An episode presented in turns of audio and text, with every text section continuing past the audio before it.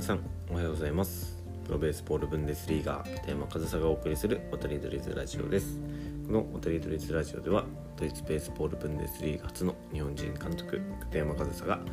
多彩な経験と独自の視点から野球教育文化等の情報について発信しております。はい、えー皆さんおはようございます。6月20日日曜日、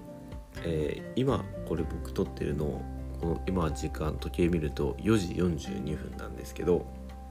これ早起きしたわけじゃなくて実はまだ昨日の夜から寝てなくてでこれはちょっと寝てない自慢をしたいわけではなくてえっと試合を見ていました、えードイツベースボールブンデスリーガの試合、えードイツと日本 7, 7時間時差があるので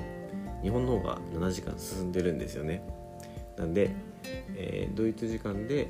13時プレーボールだったんですけど、まあ、日本時間でそれが20時だったんですよね。なんで昨日の夜8時から、えー今日の4時までか午前4時までダブルヘッダーだったんでね、えー間の30分を、抜いて7時間半ずっとケルン・カージナルス対、えーベルリン・フラミンゴズの試合を見ていました。まあ、結果から言うとね、えー僕が所属するケルン・カージナルスがですね、えー21対121試合目は21対122試合目は11対7で、え2連敗というちょっと残念な結果になっちゃったんですけど、まあ、こういう結果の試合なんでね、えー課題がたくさんある試合でした。でまあそういうのをメモを取りながらけどまあ悪いことだけじゃなくて収穫というかねいい面もちゃんと見えた2試合だったので僕的にはねこの2試合すごく、えー楽しんで見ることができました。でまあそのフィードバックを、えーチームに、えー送って、今こうやってポッドキャストを撮っているんですけど21対12は長かったですね。4時間。1試合目が4時間。まあもう見るからに一滅というかね、えピッチャー陣1試合ですよ。1試合で12個のデッドボールを与えています。まあそれプラスファーボールもあって21失点。ピッチャー陣が振るわなかったですね。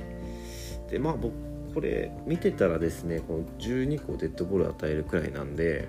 なんかみんなボールが抜けてたんですよね。で去年からそのドイツブンデスリーガのベースボールブンデスリーガの試合球が変わってですねちょっと山が小さくなったり幅が小さくなったりあとは若干軽くなったかな。でその影響もあるのかなってちょっと見てて思ったんですよね。で、えー今日がそのベルリン試合があったベルリンが35度を超えるかなり暑い気候だったんですよね。で去年からその試合球は変わったんですけど去年はもう8月から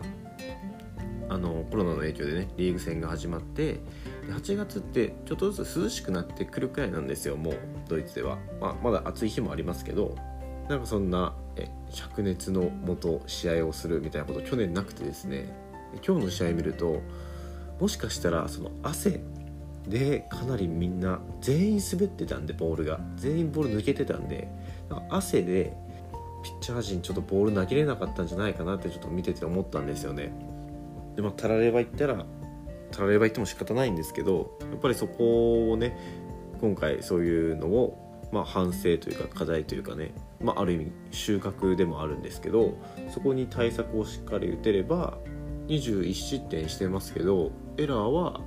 2個。相手チームはエラー7個なんですけどね。エラー2個で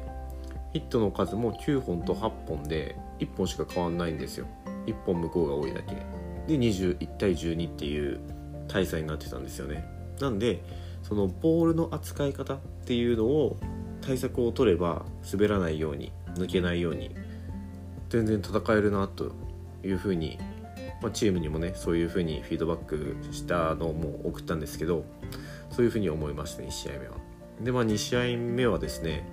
7対11ということでまあ1試合目よりは、まあ、いい試合というかねまあ、僅差でもないんですけど、まあ、まあ1試合目よりはいい試合をしたかなというふうに思います。でこの試合もヒット9本打っててホームランも3本出てますしでエラーも相手は3つしてるのに対し、えーこっちケルンは1個しかしてないと。まあ、ピッチャー陣が振るわなかったっていうのは今回の2連敗の、まあ、大きな要因かなっていうふうには思うんですけどそれ以外のところで言ったらこのね長い7時間半に及ぶダブルヘッダーの中でエラー3つとか、えー、19得点してるわけですよ、まあ、相手のエラーもあるとはいえ。でもそれって結構ポジティブな要素も多いなというふうに思って、まあ、選手たちにはね、えー、そのチームのグループ LINE というか WhatsApp っていうそのチャットアプリがあるんですけどそのグループに、えー、胸張ってケルンに帰るようにというふうには、え、言ったんですけどでなんか点差ほどひどい試合じゃなかったなというふうに思いました。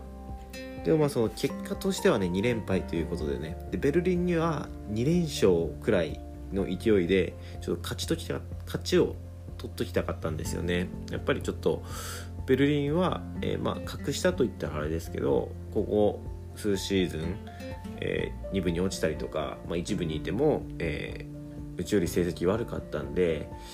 ちょっとねベルリンに2連敗したのはちょっとシーズリーグ的にはねリーグのその勝率的にはかなり響いてくるので結構きついんですけどまあまあ、えー、収穫もあったということで悪いことばかりではなかったかなというふうに思います。